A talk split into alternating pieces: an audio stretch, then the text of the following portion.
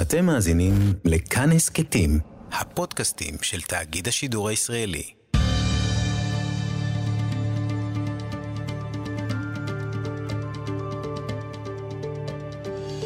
כיוון הרוח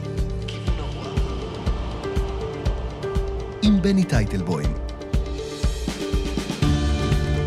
שלום לכם. הרבה הרבה מאבקים ציבוריים, גם בשנים האחרונות, נובעים מאותה נקודה. בין אם זה מסתננים, חוק הלאום, בג"ץ, כל הנושאים הללו נחתכים בחיתוך האם ישראל היא יותר ישראלית או יותר יהודית. זה לדעתי כמובן, אפשר להתווכח עם הטיעון הזה.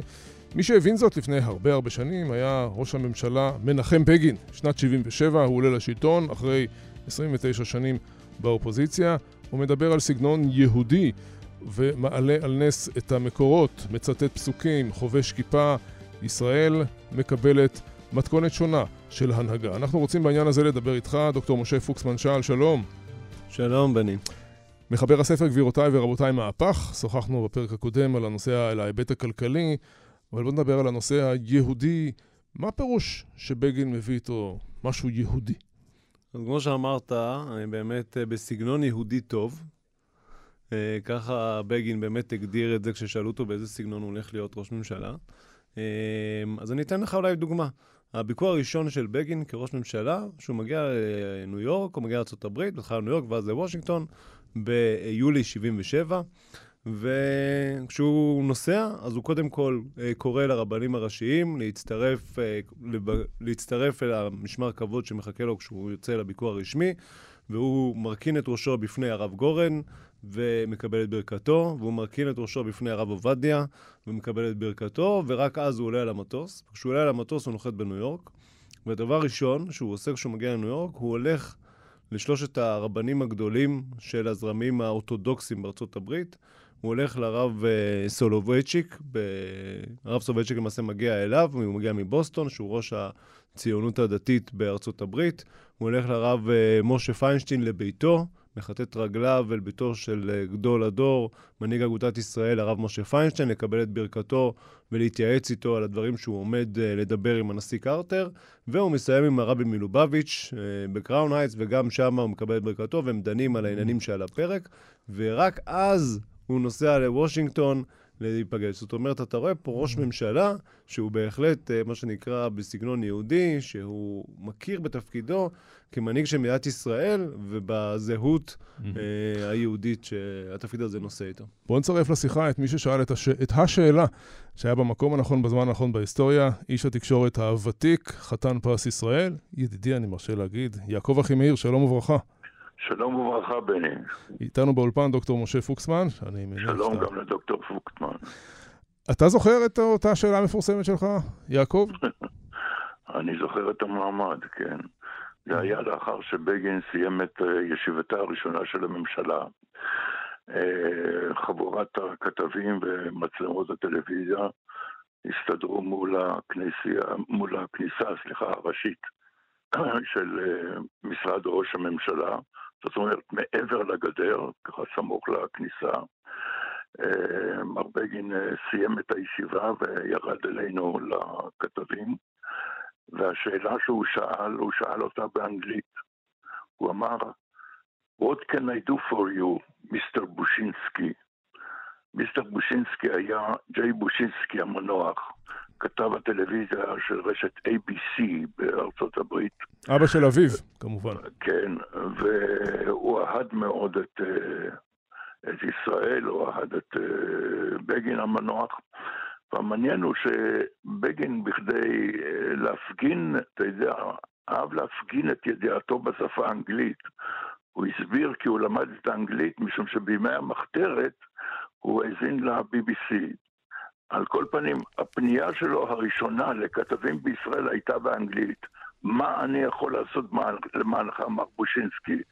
ועומדת לפניו נבחרת הכתבים המדיניים, ואני ביניהם, וזה ממש לא יפה, זה עלבון, אנחנו מחכים, ופונה לכתב של רשת אה, ABC, לא חשוב, ואז בגין ענה בסגנון יהודי טוב. זאת אומרת, גם ב, עם ההפסקה הזאת uh, באמצע, והמילים האלה היו למעשה המילים שסימנו את דרכו כראש ממשלה, זאת אומרת כראש ממשלה יהודי, כן?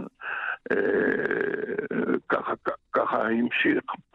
אני קראתי את ספרו של דוקטור פוקסמן, ומה שעניין אותי זו הגישה שלו שהשליש הראשון, בערך שליש, לא, אני חושב שפחות משליש, של הספר הוא ענייני הכלכלה.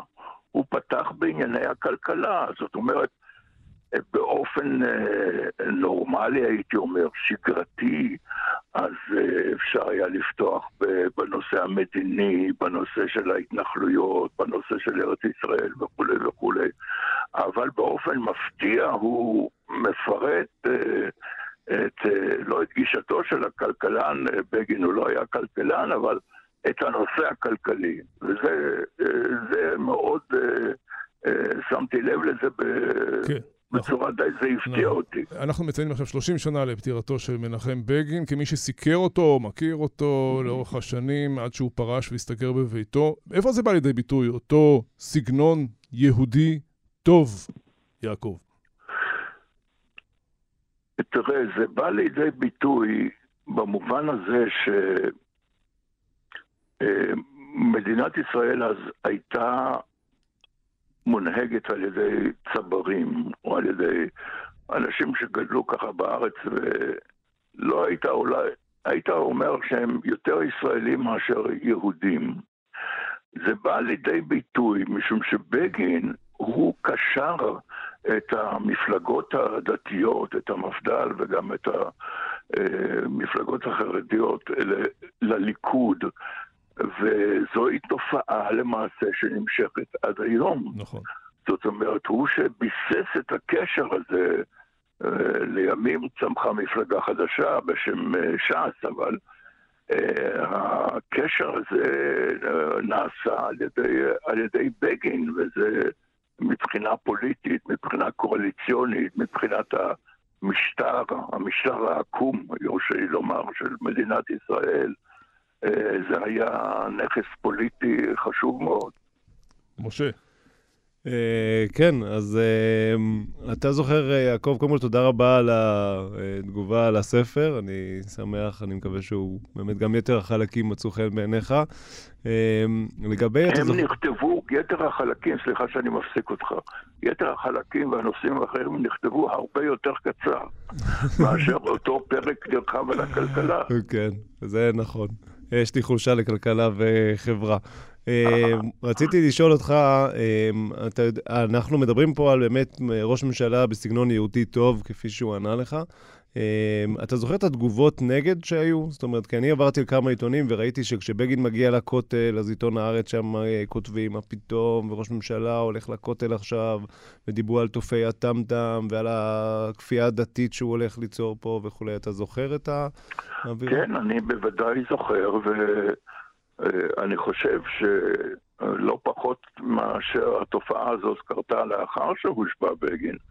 הרי כולנו, לא כולנו, כן, אבל אה, הוותיקים, כמו שאומרים, אה, זוכרים את ההשמצות שהוטחו בבגין לפני שהוא נבחר להיות ראש ממשלה.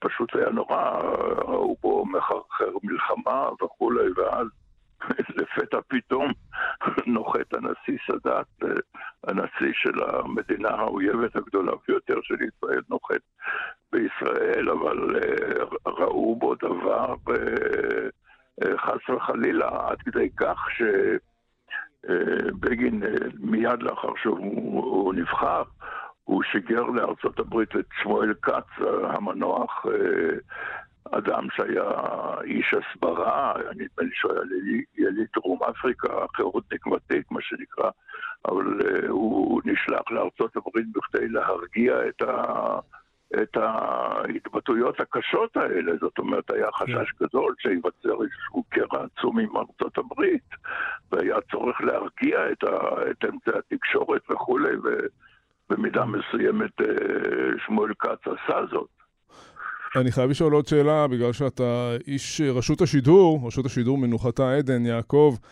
לפי האגדות, למחרת הבחירות הביאו ארגזים כדי לארוז וללכת הביתה העובדים המרכזיים, אנשי התוכן ברשת השידור, ואז הגיע טלפון מלשכת ראש הממשלה, כולם נשארים. זה נכון?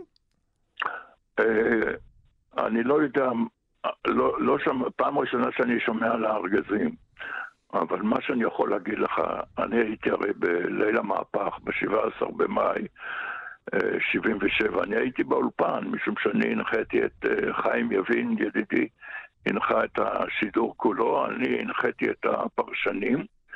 ומיד כאשר אה, הודיע חיים על המהפך, אני יכול לומר שנפלו פניהם של רבים מעובדי רשות השידור, רבים מהעיתונאים שחששו מאוד, אה, לא רק חששו, הם היו כמובן אה, אנשי שמאל, אנשי מרכז, בוודאי לא היו אוהדים של, של הימין. וממש אה, כאילו החלה תקופת אה, אבל, אני לא יודע אם היא נמשכה שבעה ימים יותר או פחות, אבל בוודאי זאת הייתה הפתעה אה, שהם לא ציפו לה. היה גם פקפוק דיונים כן. אם לפרסם את תוצאות המדגם, משום שזה הפרש כזה לטובת uh, הליכוד, uh, היה כאילו בלתי יאומן, בלתי אפשרי. אולי הסוקר uh, סמית המנוח uh, טעה.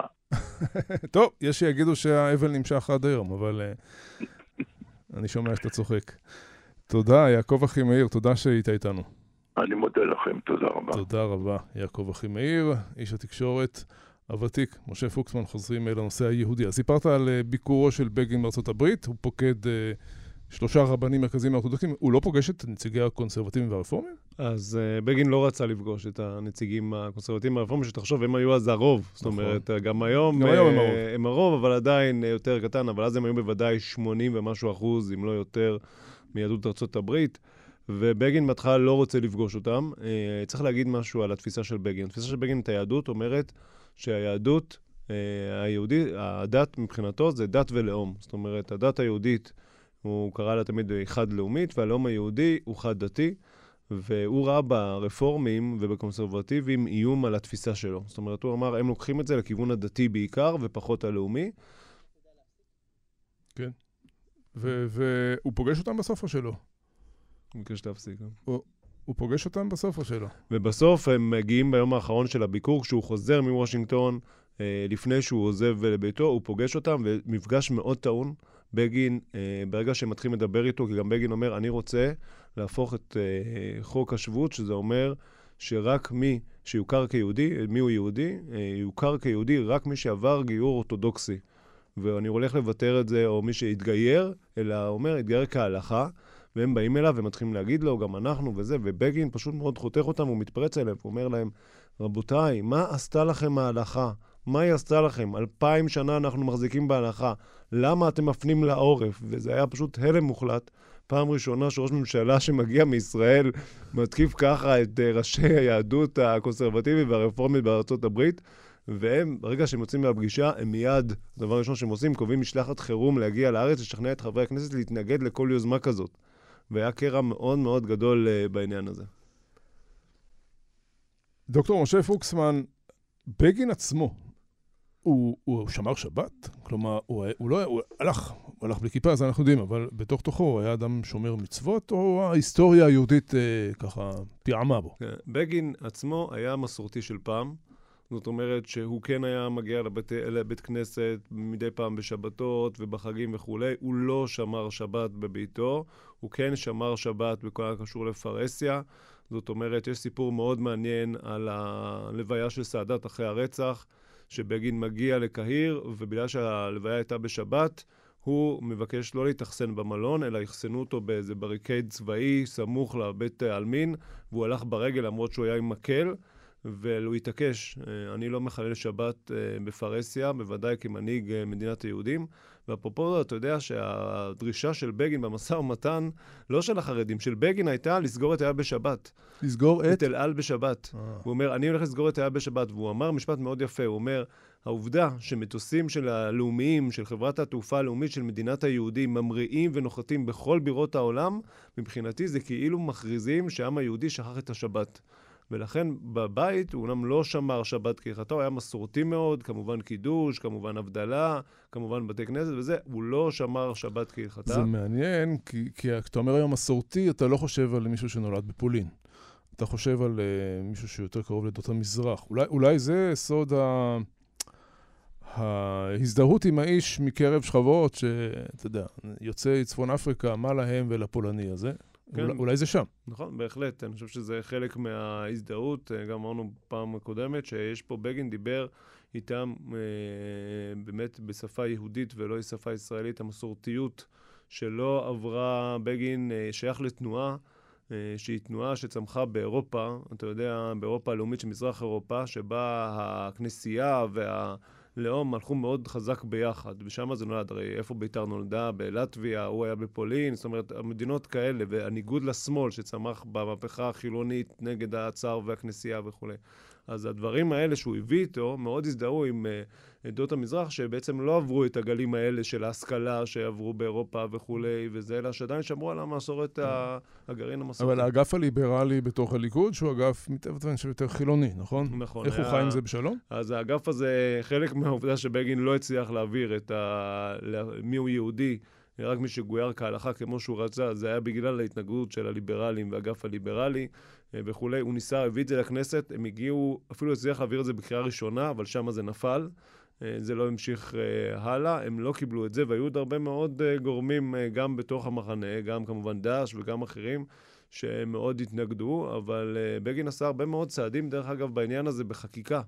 Uh, הרבה מאוד חקיקה בנושא הזה, בין אם זה נושא של הגבלת uh, הפלות ובין אם זה uh, בעניין של חופים מופרדים, שעד אז היה אפשרות, ומ-77 זה כבר היה חובה, שכל רשות מקומית שיש לה חוף, חייבת גם לדאוג שיהיה חוף מופרד. לא ידעתי, לא ידעתי שזה... שהוא הרע. כן, הוא, עד אז היה אפשרות, ומשם זה הפך להיות חובה. חיזוק המעמד הרבנים הראשיים, שבשביל בגין זה היה מאוד חשוב.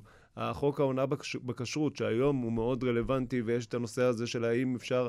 זה, בגין נותן את המונופול הזה לרבנות הראשית, ואומר, רק הרבנות הראשית, הוא אומר, כשרות זה מושג הלכתי. ולכן רק הגוף שיכול לפרש את זה, וזה מבחינתי הרבנות הראשית, רק היא, ולכן בגין נותן להם את האפשרות, המונופול על הכשרות זה שם. מה שאנחנו מדברים היום זה אנטיתזה ל-77, זאת אומרת, אה, יש פה דברים שנקבעו במסמרות שם. אנחנו מדברים על ביטול הפטור, על uh, גיוס חרדים לצה"ל, זאת אומרת, היה מכסה, אז מכסת הפטור בוטלה. אנחנו מדברים על ביטול של ההגבלות על ישיבות ההסדר. של הציונות הדתית, שהיו עד אז מוגבלים למספר קטן ואזורים מסוימים, ובגין ביטל את זה. אה, וכשבאו אליו הוא אמר, היהודים רוצים ללמוד תורה ואני אמנע את זה? הוא אומר, אני, שמנעו ממני ללמוד תורה בגלל שלא היה לנו כסף, אני אמנע עכשיו מיהודים ללמוד תורה? זאת אומרת, היה לו מאוד, ערך, אה, ערך הלימוד תורה היה אצלו מאוד חשוב. זאת אומרת, הוא היה, הייתי אומר, עם כיפה שקופה, אבל כל הזמן הוא הסתובב איתה. אה, ויש עוד המון המון המון רפורמות, מערכת המשפט למשל. אז עד אז היו, עד 77' היו משביעים עד על התנ"ך. אה, שהוא נשבע, שבאמת העדות שלו, זה, ובגין אומר, סליחה, אז אה, לא תישא את, שם השם לשווא.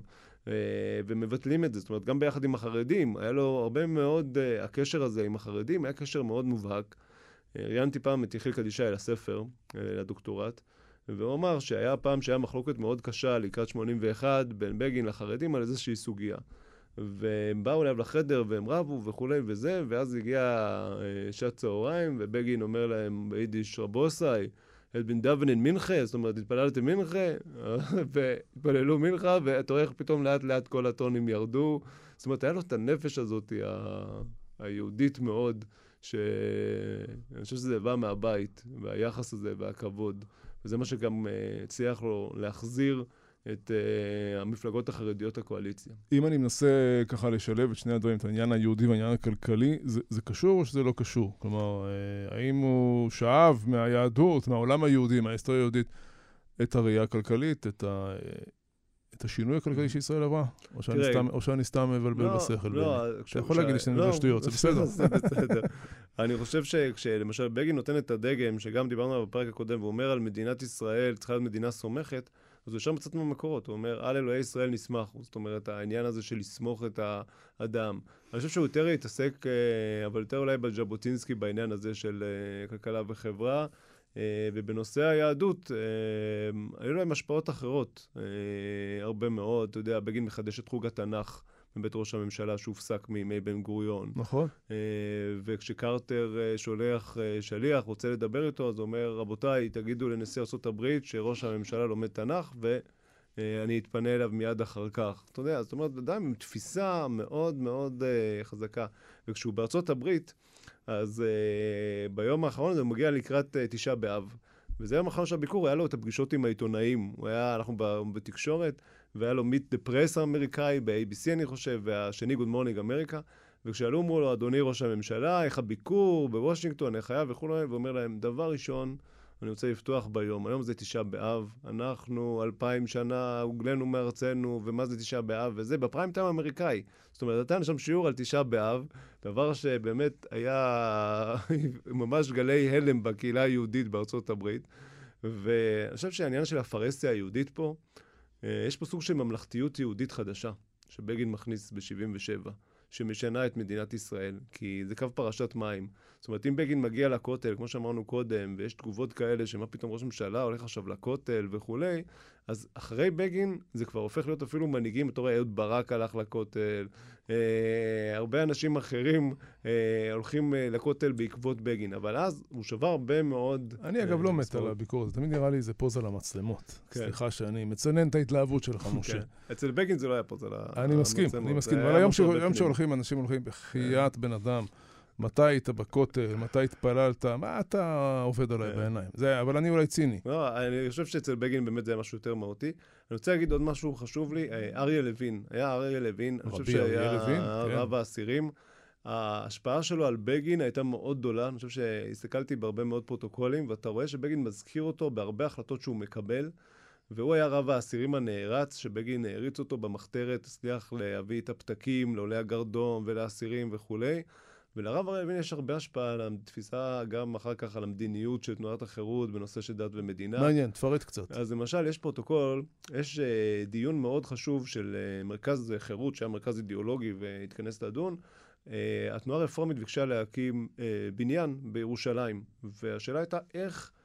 מנחים את נציגי תנועת החירות בעירייה, האם להצביע בעד או נגד, מה שהיום אני חושב שזה מרכז שמשון או מרכז דניאל בירושלים.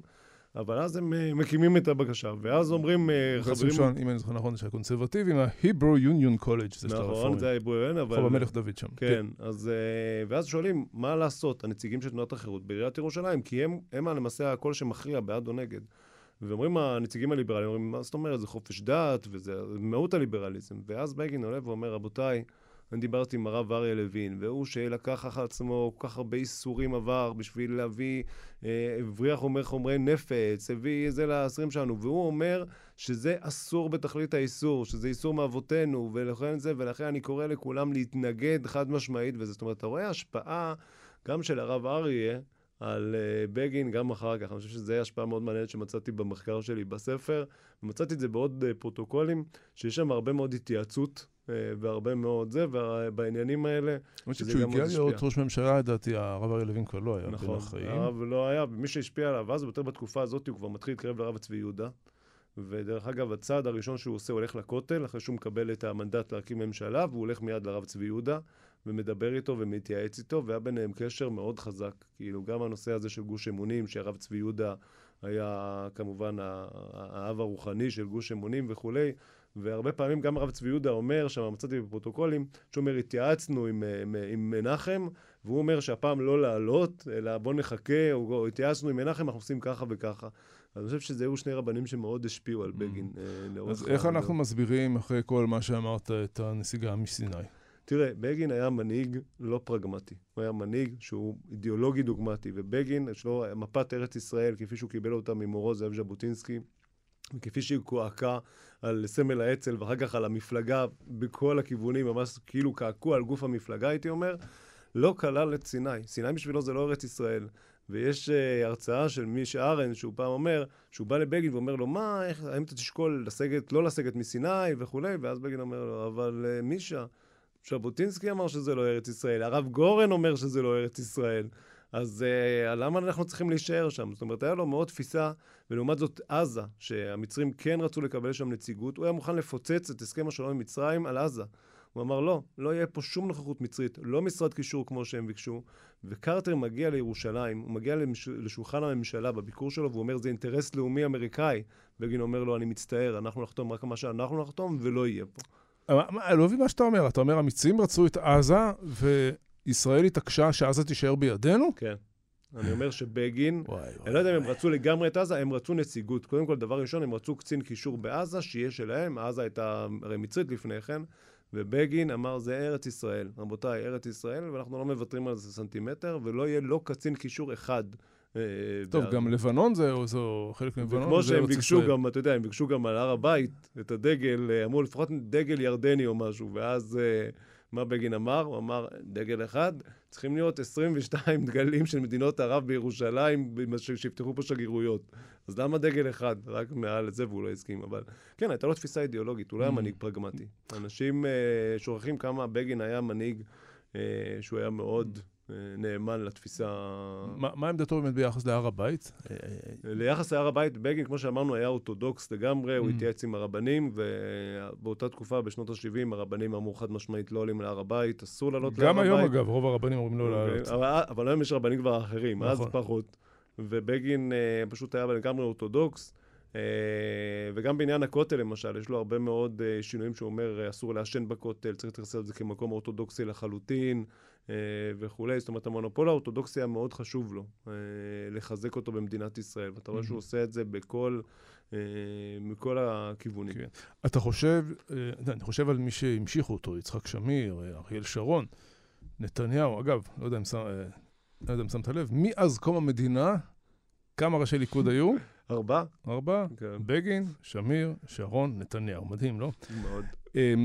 הוא הצליח להכניס את ה-DNA הזה, היהודי, לתוך המפלגה, כי בסך הכל יצחק שמיר היה פחות אה, זהו, אתה יודע, מחובר למורשת. זה מאוד נכון מה שאתה אומר, כי אני כל הזמן אומר, שתאר לך שב-73, אחרי הבחירות בדצמבר, אחרי המלחמה, הליכוד שוב, אתה יודע, הליכוד הפסיד ב-73, והמערך הגיע ל-50 ומשהו מנדטים, הוא היה מתפטר אז. הוא אומר, טוב, ניסיתי שמונה פעמים, תודה רבה, הבנתי, אחרי מלחמה כזאת אנחנו עדיין בזה, ושמיר היה. שמיר לא היה מצליח לכוון אותו, הוא מהפך ב-77 מבחינת דת ומדינה, הוא לא היה מצליח להביא את החרדים, כי החרדים היו רואים והיו רואים, אוקיי, אז יש לזה מנהיג שהוא יותר ימני, זה פחות שמאלי, לא סוציאליסט, כן סוציאלי.